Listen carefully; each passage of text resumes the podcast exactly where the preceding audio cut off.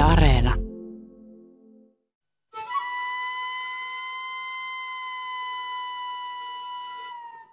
Heikki, mä haluaisin näyttää sulle yhden videon. Katsotaan.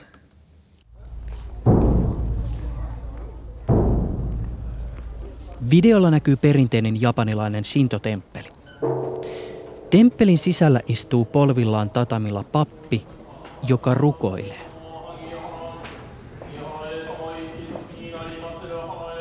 Papin edessä on korokkeella valkoiselle lakanalle nostettu kymmeniä Sonyn valmistamia Aibo-koirarobotteja. Yksikään roboteista ei enää koskaan liiku.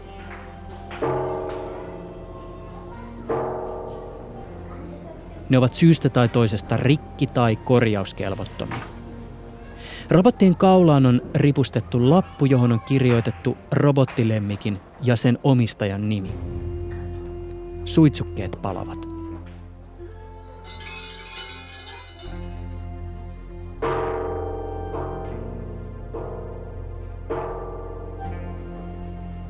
Tummiin pukuihin ja hautajaisvaatteisiin pukeutunut hautajaisväki katselee vakavana seremoniaa.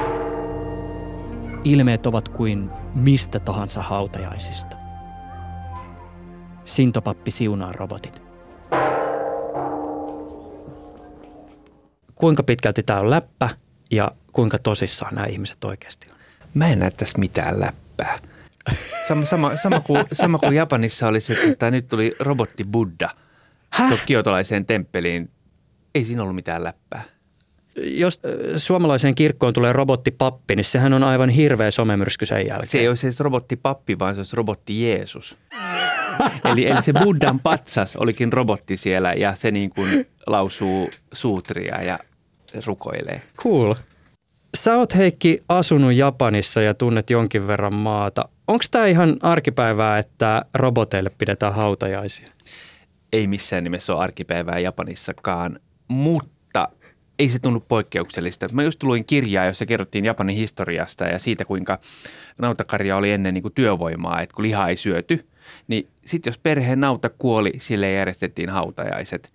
Et siihen jatkumoon, että jos perheen robotti kuolee, niin järjestetään hautajaiset, niin musta se ei tunnu yhtään niin kuin vieraalta siihen kulttuuriin.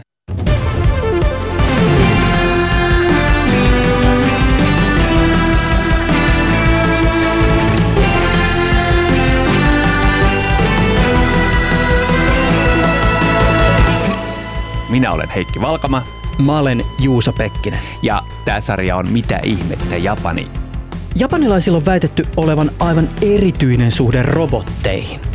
Mä oon nähnyt myös sellaisia tutkimustuloksia, joissa tämä niin sanottu erityissuhde ei välttämättä ehkä olekaan niin yksiselitteinen asia. Toisaalta japanilaiset itse haluavat uskovat, että he ovat robottikansaa, joten annamme heidän pitää sen uskonsa. Seuraavassa jaksossa siis puhutaan Japanista ja roboteista ja siitä, missä määrin robottien suunnittelu on kulttuurisidonnaista hommaa. Vieraana sosiaalisten robottien suunnittelusta puhumassa robottiasiantuntija ja tutkija Minja Axelsson. Pari vuotta sitten mä kiinnostuin japanilaisten robottien suhteesta ja päätin tehdä reissun robottien perässä Japaniin ja ja se alkoi siitä, mä menin tota Miraikaniin, joka on Japanin Heureka, tämmöinen tiedekeskus. Ja siellä on niin kuin vanhoja, vanhoja tota, erilaisia robotteja. Ja siellä oli myös tämän Dr. Ishiguron. Onko se tämä kaveri, joka teki tyttärensä näköisen robotin? Tyttärensä näköisen, itsensä näköisen robotin. Tämmöisiä niin kuin, en, en, ne on enemmänkin niin kuin ihmistä muistuttavia puhuvia nukkeja kuin oikeita robotteja. Ja se on tosi outoa, outoa että niin ne ei yritäkään mitään muuta kuin muistuttaa ihmistä. Miltä siitä tyttärestä tuntuu, kun se katsoo Fajansa tekemää robottia, joka näyttää häneltä itseltään?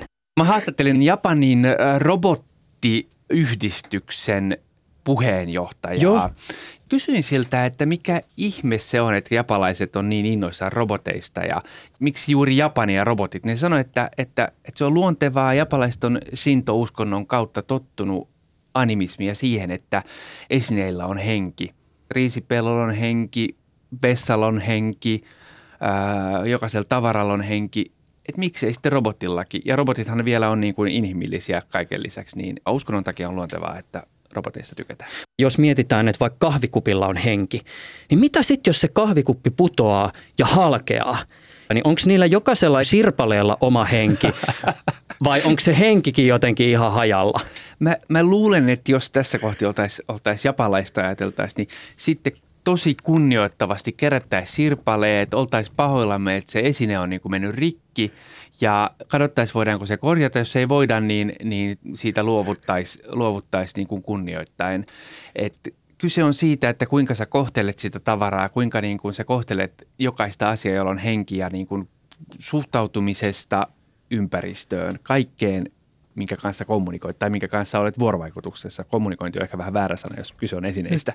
Oletko nähnyt koskaan japanilaista, joka hakkaa näppäimistä? Olen.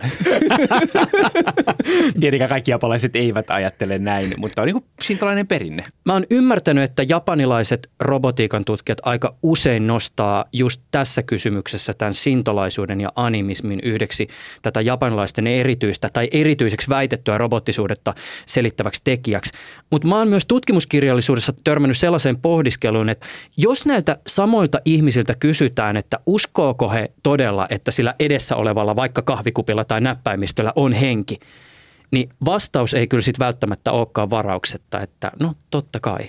Eihän niin kuin lapsetkaan yleensä tai aikuiset, kun ne heittäytyy leikkiin tai johonkin niin kuin käsitejärjestelmään, niin välttämättä usko niitä kaikkea todeksi, mutta siihen mennään mukaan.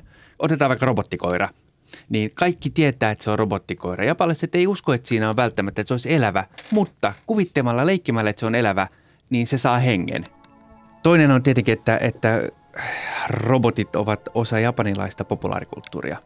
Et siinä missä me ollaan, me ollaan niin kuin, meillä on Akuankka ja Mikkihiiri, niin japanilaisilla oli Astroboy ja Doraemon.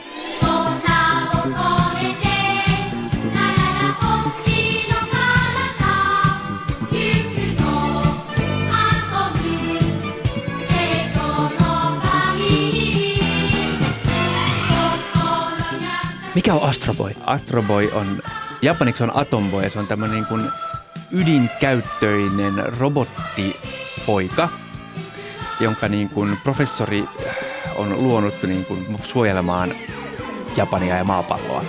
Ja Osamu Tezuka, jota pidetään mangan ja animen isänä, samalla tavalla kuin Walt Disneyä pidetään niin kuin jonkinlaisen niin kuin animaation isänä lännessä, niin, niin Osamu Tezuka loi tämän hahmon ja siitä tuli äärimmäisen suosittu sarja ja japalaiset kaikki tuntee sen. Eli, eli Astro Boy on niin kuin Japanin mikkihiiri käytännössä. Se on niin kuin mukava maailman pelastajapoika. Ja ehkä Astro Boytakin suuri suositumpi hahmo on tällä hetkellä Doraemon, joka on vuosikausia televisiossakin pyörinyt animesarja.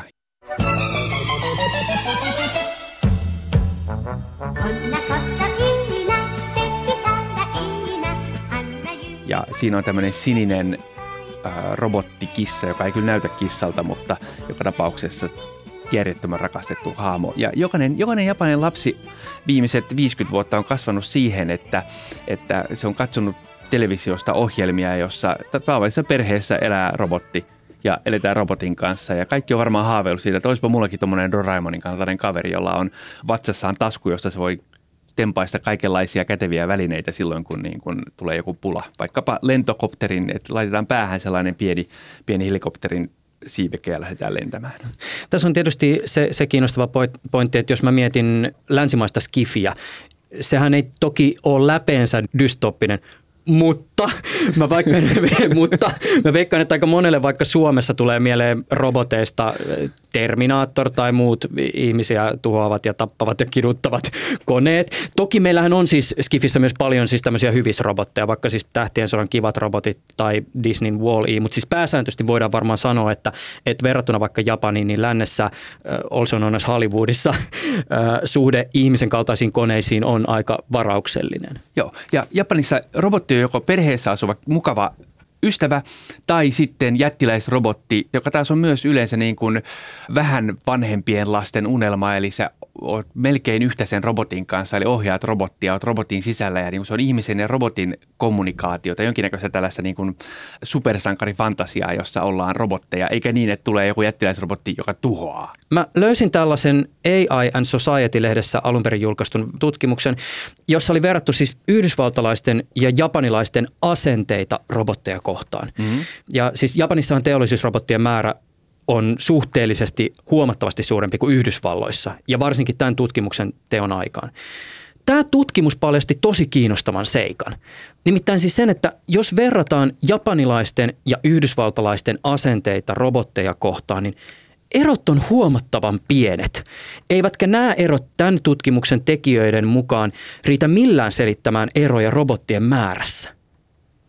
Voisi kuitenkin olettaa, että ympäröivä kulttuuri vaikuttaa siihen, miten ihmiset suhtautuu teknologiaan. Ja musta tuntuu, Heikki, että meidän pitäisi kysyä tästä asiasta sellaiselta ihmiseltä, joka ihan oikeasti miettii ihmisten ja robottien välistä vuorovaikutusta. Se voi olla aina paras, että kysytään asiantuntijalta eikä arvata. Mä pistän nauhan pyörimään ja right. tehdään vielä ihan pientä soundcheckia. Luetelkaa vaikka mieleen tulevia japanilaisten tai Japaniin liittyviä robottien nimiä. Kiipon. Kiipon? Joo, se on tämmöinen, kun mä tein mun diplomityötä siis ää, robotista, joka opetti autistisille lapsille viittomakieltä, niin Japanissa wow. on tehty semmoinen Kiipon robotti, joka on semmoinen pieni keltainen niin kuin lumiukon muotoinen ja sitten se silleen hauskasti Oi, heiluu mahtavaa. ja piipittää. Se tulee mulla aina ekana mieleen. Mulla tulee vain Gundamit ja Evangelionit, tämmöiset niinku populaarikulttuurin animerobotit. Mulle tulee lähinnä mieleen siis Sonin Aibo-robotteja ja sitten, eikö Hondalla ole se Asimo, joka on semmoinen siis robottikonsepti, jota ne aina kaikilla messuilla esittelee. Eikö se, on, se, se humanoidirobotti? Joo, humanoidirobotti, tosi yksinkertainen, mutta joo. Osaa jotain. Osaa kävellä ilmeisesti. Osaa kävellä ja hypätä. Joo, Sillä niin kuin tosi köykäisen hypyn. Just näin. Minja Axelsson, kertoisitko kuka olet? Mä oon robottimuotoilija, robottitutkija, oon tehnyt konsultin hommia myös, diplomi-insinööri. Nyt mua on alkanut tosi paljon kiinnostaa ihmisen ja robotin välinen vuorovaikutus, sosiaaliset robotit. Jos pitää luetella maailman kolme kuuleinta ammattia, niin muista robottimuotoilija on kolmessa. Kiitos. Minja, minkä takia robotille kannattaa harkita irtosilmien asentamista, varsinkin jos puhutaan sosiaalisesta robotista? Oltiin tekemässä siis Futurisella sellaista robottia, joka ohjaa ihmisiä kirjoille kirjastossa ja eri kirjakategorioille. Ja meillä oli siis alun perin käytössä tämmöinen MIR 200 mobiilirobotti, joka siis pyörii pyörillä ja teollisen näköinen, että siinä ei ole mitään naamaa tai mitään, että se on vaan tällainen laatikko. Ja huomattiin, että kun sen oli tarkoitus siis viedä ihmisiä niille kirjoille, siinä oli semmoinen tablettikäyttöliittymä, että ihmiset ei ihan osannut niin kuin välttämättä lähestyä sitä, he ei ymmärtänyt, että tämä robotti on tavallaan niin kuin sitä varten, että ihmiset voi vuorovaikuttaa sen kanssa, kun se näyttää niin teolliselta. Ja sitten ei välttämättä hahmottanut, että mihin suuntaan se robotti on lähtemässä, miten sitä pitäisi seurata. Niin sitten sain tällaisen idean, että sille voisi laittaa ne irtosilmät, eli tällaiset isot – pallukat piirretöistä tutut. Ja se vaikutti ihmisten suhtautumiseen sitten niin kuin positiivisella tavalla mun mielestä, että he sitten osas paremmin seurata sitä robottia, kun ties silmistä tavallaan, että, että mihin suuntaan se on kääntymässä, kun robotti vähän ennakoivasti katsoo sinne suuntaan. Ja sitten saatiin muutenkin sellaista vähän niin kuin elollisuutta ja hauskuutta mukaan siihen robottiin, että se oli sitten ihan lasten suosikki tietenkin, kun se siellä pyöri. Voin tunnustaa tämmöisen synkän puolen itsestäni, siis mähän mätkin koneita. siis näppäimistö ja peliohjaimia hajotan säännöllisesti mm. ja jos olisin pidemmän aikaa tekemissä jonkun tämmöisen robotin kanssa, niin voi olla, että jossain vaiheessa saattaisin ehkä pikkasen näpäyttää. Mutta jos silloin tämmöiset ihmisen kaltaiset sympaattiset sarjakuvahahmomaiset silmät, niin näpäyttämisen kynnys saattaisi olla pikkasen korkeampi. Toi on vielä tosi uusi ala toi ihmisen ja robotin vuorovaikutus ja sen tutkiminen, että tavallaan niin kuin tällä hetkellä ne on vielä ehkä ihmisten silmissä kuriositeetteja, koska ne on niin harvinaisia. Ja ehkä se teknologia on vielä sellaisella tasolla, että se sosiaalinen vuorovaikutus ei ole vielä kovin luontevaa. Että se on aika rajattua tiettyihin käyttökeisseihin. Et ehkä tällä hetkellä ne on vielä tavallaan niin kuin tutkimuksessa, mutta tulevaisuuden kannalta mä voisin nähdä, että sosiaalisista roboteista voisi tulla tietyissä käyttötarkoituksissa niin kuin luonnollisempia käyttöliittymiä kuin vaikka se tietokone, jolle huutaa ja jotain hakkaa tavallaan. Japanihan on robottien luvattu maa jollain mm. tavalla ja jossain vaiheessa siellä oli niin kuin työväestöä nähden eniten teollisuudessa robotteja. Miten Japani sulle näyttäytyy? Ekana ehkä tulee just mieleen toi Kiipon, minkä aikaisemmin mainitsin, että tämä robotti, jota on tutkittu siis autististen lasten terapiassa. Ja sitten tämä Hiroshi Ishikuro on semmoinen, joka myös paljon herättää ajatuksia tutkijoiden keskuudessa. Että ehkä semmoinen, Joo, ehkä semmoinen, mikä niinku kiinnostaa, mutta myös jakaa mielipiteitä. Jos ajatellaan keskustelua, populaarikeskustelua robotteihin liittyen, niin aika usein Japani nousee ainakin mielikuvissa sellaisena maana, joka tässä asiassa on hirveän kehittynyt ja mm. ajatellaan, että, että Japani on ehkä myös jonkinlainen robotiikan suunnannäyttäjä. Mm. Mutta sitten kun puhutaan tutkimuskirjallisuudesta tai siitä, kun robotiikalla ihmiset tapaa jossakin seminaareissa tai siitä, miten te ylipäätänsä keskustelette siitä, mitä maailmalla tapahtuu, niin minkälaisessa yhteyksissä Japani ehkä mainitaan tai nouseeko se jotenkin erityisenä maana esille? Ainakin se, että siellä on hirveästi investointeja robotiikkaan ja sillä tavalla se on niin kuin kiinnostava tutkijoiden keskuudessa, että siellä on sitä tutkimusta paljonkin. Minkälaisia asioita pitää ottaa huomioon, kun suunnitellaan sellaista robottia, jonka kanssa asioinnin pitäisi olla meille ihmisille luontevaa? Monimutkainen kysymys. Mä tykkään yleensä lähteä siitä lähtökohdasta, että mietitään mikä se on se käyttökeissi. Että, että yleensä nuo projektit, missä, mitä mä oon tehnyt, niin niissä on ollut niin määriteltynä se ongelma. Sitten lähdetään ihan miettimään, että no keitä ne on ne käyttäjät tässä ongelman yhteydessä – mitä he haluaa saavuttaa ja sitä kautta sitten, että mikä se robotin tehtävä voisi olla ja mitä hyötyjä sillä robotilla voi saavuttaa. Että mä oon työstänyt sellaista työkalua niin sosiaalisten robottien – tällaiseen yhteisölliseen osallistuvaan suunnitteluun, jossa on ihan niin kuin listattuna näitä asioita, mitä kannattaa miettiä läpi ja sitten myös noita niin kuin hyötyjä, mitä voi saavuttaa, että et ei lähdetä tavallaan niin kuin robot first, että mietitään, mietitään että tarvitsetko sitä robottia niin kuin alun perinkään sinne, että et välillä ehkä kans saattaa nähdä joitakin niin sovelluksia, joissa on haluttu tavallaan se robotti laittaa sinne, eikä ehkä mietitty, että onko se robotti tässä kohtaa nyt edes hyödyllinen millään tapaa. Mä mietin tätä vuorovaikutuskysymystä myös siitä näkökulmasta, että väitetysti meidän on ehkä jollakin tavalla joissakin tilanteissa helpompi olla semmoisten entiteettien kanssa tekemisissä, jotka muistuttaa meitä itseämme. Mutta sitten taas toisaalta myös tämä Uncanny Valley, eli mm. outouden laakso, joka muuten itse asiassa tulee Japanista. Se on vissiin Masahiro Mori 1970-luvulla kai saman nimissä artikkelissa tämän esittänyt, niin Joo. se kun sitten tulee jossain vaiheessa vastaan, eli se kone on vähän liikaa ihmisen kautta, niin se sitten tuottaa semmoisen epämääräisyyden tuntemuksen. Miten sä itse jäsenet tätä kysymystä siis siitä, että et, et, kuinka olennaisessa roolissa nimenomaan tämän kysymyksen miettiminen siinä vuorovaikutussuhteessa on? Toi on tosi mielenkiintoinen kysymys ja toi on kans mun mielestä ihan niitä ekoja kysymyksiä, mitä kannattaa kysyä sit, kun lähtee muotoilemaan sitä robottia, että miltä sen kannattaa näyttää. Että kannattaako sen, onko se hyödyllistä, että se on esimerkiksi ihmisen näköinen tai humanoidi tai että sillä on vaikka pää tai kasvot vai riittäisikö joku yksinkertaisempi ratkaisu, koska usein ihmiset, mitä kompleksisempi, mitä humanoidimpi se on se ulkomuoto, niin sitä enemmän ihmiset odottaa siltä. Että saattaa vaikka tulla sellainen oletus, että toi nyt varmaan osaa puhua, kun se on ihminen – mutta sitten jos se onkin se laatikon muotoinen, niin sitten ne odotukset on tavallaan realistisemmalla tasolla niin sanotusti ja silloin se saattaa olla luontevampaa se robotin käyttö. Niin Japanissahan kun on hoivakodeissa niitä jonkinnäköisiä se seuralaisrobotteja ja muita, on niin kuin hylkeen muotoisia Joo. ja sitten annetaan vanhuksille kainalon, niin, niin siitä köllöttäjältä hylkeeltä ei varmaan odoteta mitään, mutta jos se mm. olisi vaikkapa lapsen muotoinen, niin siitä tulisi jotenkin tosi outo fiilis kaikille varmaan. Joo, se on ihan totta ja tavallaan se on sillä tapaa nerokas mun mielestä se, se hylje, että se on just oikeaan tarkoitukseen suunniteltu.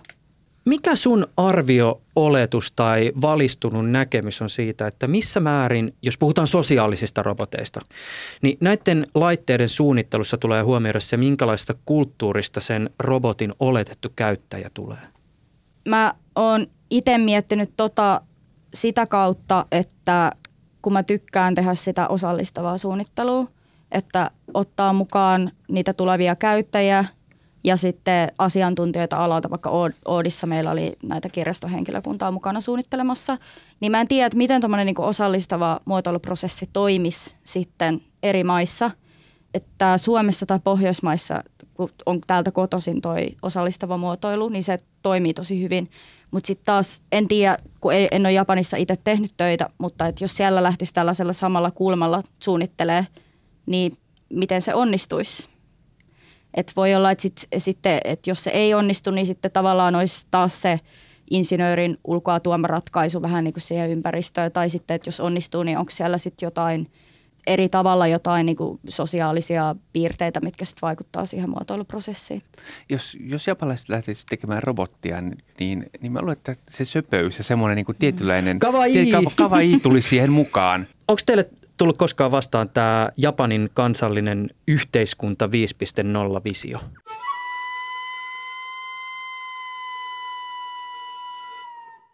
Joitakin vuosia sitten Japanissa lanseerattiin tämmöinen ajatus yhteiskunnan seuraavasta askeleesta ja, ja se etenee siis näin, että ensin oli tämä metsästäjäkeräilijöiden maailma, joka on sitten se leveli ykkönen.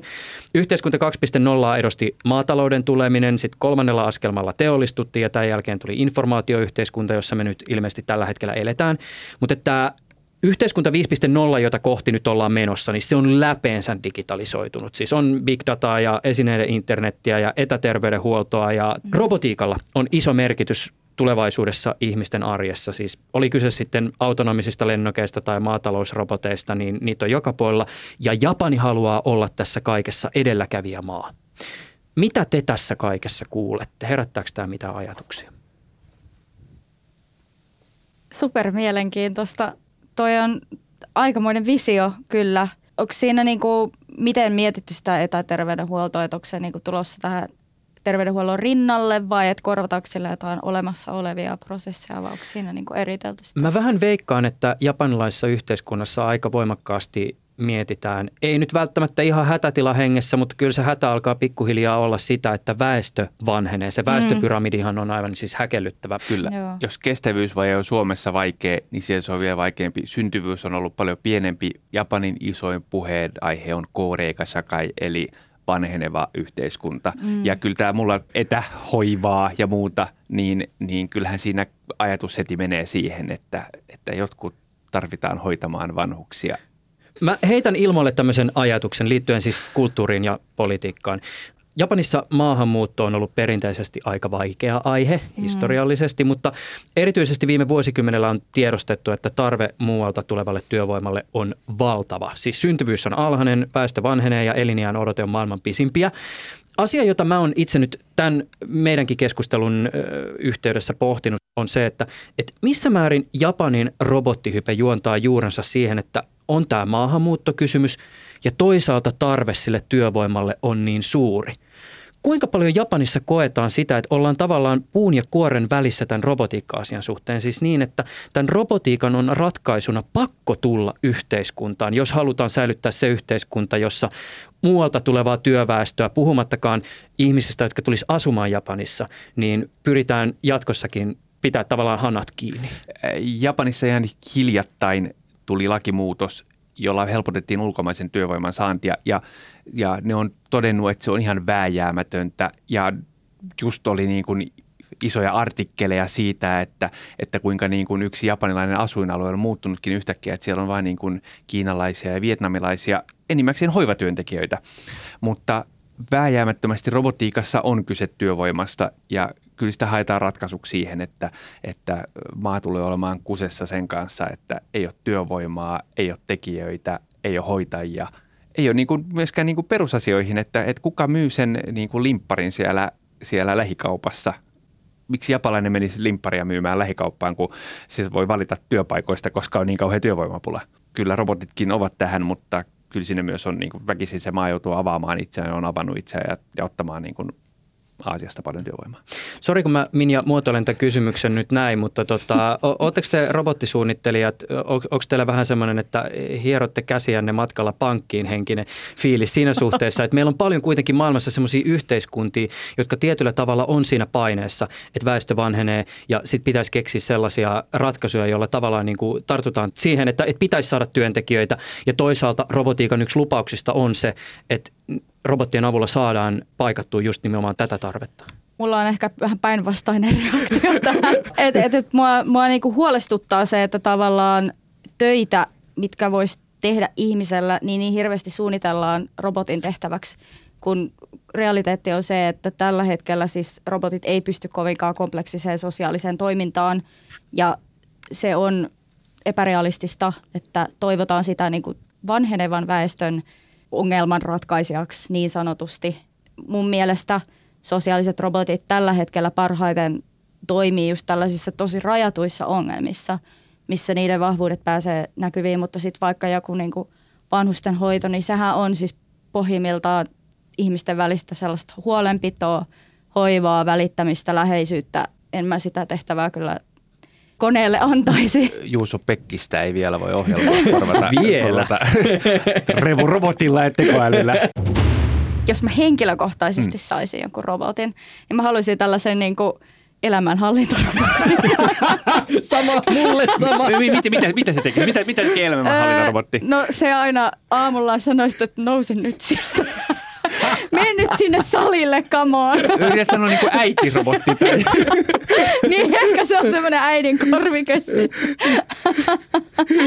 Mutta toki siis se, että mä toivon tätä on niin kuin edellytyksenä on se, että mulla on kuitenkin mun elämässä niin kuin muita olemassa olevia mm. sosiaalisia suhteita ihmisten, niin kuin toisten ihmisten mm. kanssa.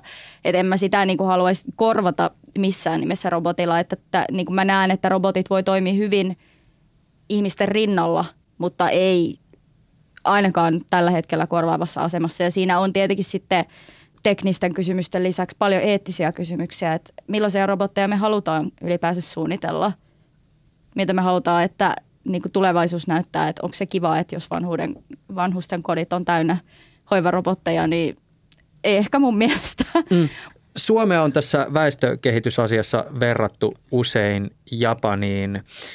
Eikä meilläkään keskustelu esimerkiksi siis muualta tulevasta työvoimasta ole aina ihan niin helppo. Se ei välttämättä ole samanlainen kuin Japanissa, mutta, mutta se on välillä aika jännitteinen. Mä oon miettinyt sitä, että aletaanko me täällä Suomessakin pian kehitellä jonkinlaista robottihypeä, jos tämä keskustelu mm. muuttuu vaikeammaksi. Onhan se mahdollista. Toivotaan, että se lähtee sitten menemään niin kuin fiksuun rakentavaan suuntaan, jos näin käy. Minja Axelsson, oot sä koskaan ajatellut tai ehkä pikemminkin jollain tasolla tuntenut – että robotilla olisi sielu tai henki? Oh, nyt on niin filosofinen kysymys, mutta ei, en, en mä ehkä ole ajatellut sellaista. Se on kuitenkin pohjimmiltaan kone ja sitten varsinkin kun on itse ohjelmoinut niitä, niin kun huomaa, että millaista kapulakieltä se välillä on se koodi, niin ei, ole, ei ole vielä niin kuin joutunut sellaiseen niin harhaiseen näkemykseen omista taidoista, että olisi luonut jollekin koneelle sielun. Sä et ole varmaan myöskään siis pitänyt jollekin eh, vanhaksi jääneelle robotille hautajaisia. En ole kyllä pitänyt, mutta tuosta kysymyksestä tulee mieleen, että missäköhän mun vanha Furby on. Onko se jossain tunkiolla vai jossain laatikossa tallessa vielä, mutta en ole pitänyt. Tässä jaksossa haastateltavana oli siis sosiaalisia robotteja tutkinut Minja Axelsson. Mitä ihmettä Japani-sarjan ovat toimittaneet Juuso Pekkinen ja Heikki Valkama? Ohjelman tunnereista vastaa Tapsa Kuusniemi. Seuraavassa jaksossa Varsinkin just vertaa vaikka takavuosien tasoloikkeja, kun Japanista tuli Mario, mikä on just tämä tosi suulaava ja värikylläinen juttu, kun taas länsimaissa nimenomaan oli enemmän tämmöistä Prince of Persia flashback-puolista juttua, missä semmoinen tosi yksityiskohtainen animaatio oli tosi keskeä. Se liikkuminen oli tosi raskasta. Se oli... Mä en muista Prince of Persianista mitään muuta kuin sen, että kun putos rotkoon, niin sitten semmoiset seipäät lävisti sen pelihahmon sillä tosi näyttävän näköisesti. Ja se oli silloin joskus, mitä 80-90-luvun alussa, niin se oli kyllä niin kuin se todella päräyttävä näky. Mikä muuten on ensimmäinen japaninkielinen lause, joka suomalaiselle kannattaa japaniksi opettaa? Kaikessa Japanissa, joka paikassa, missä tahansa tilanteessa sumimasen toimii aina. Se tarkoittaa sekä, sekä anteeksi pyyntöä että huomion pyytämistä tai, tai sellaista yleistä, niin kuin, että jos, jos vaikka kävelet jonkun ohi, ohi ja hän ei huomaa sinua, niin sanot sumimasen, niin se näkee ja väistää. Jos sä, oot, jos sä haluat tilata ruokaa ravintolassa, huudat sumimasen.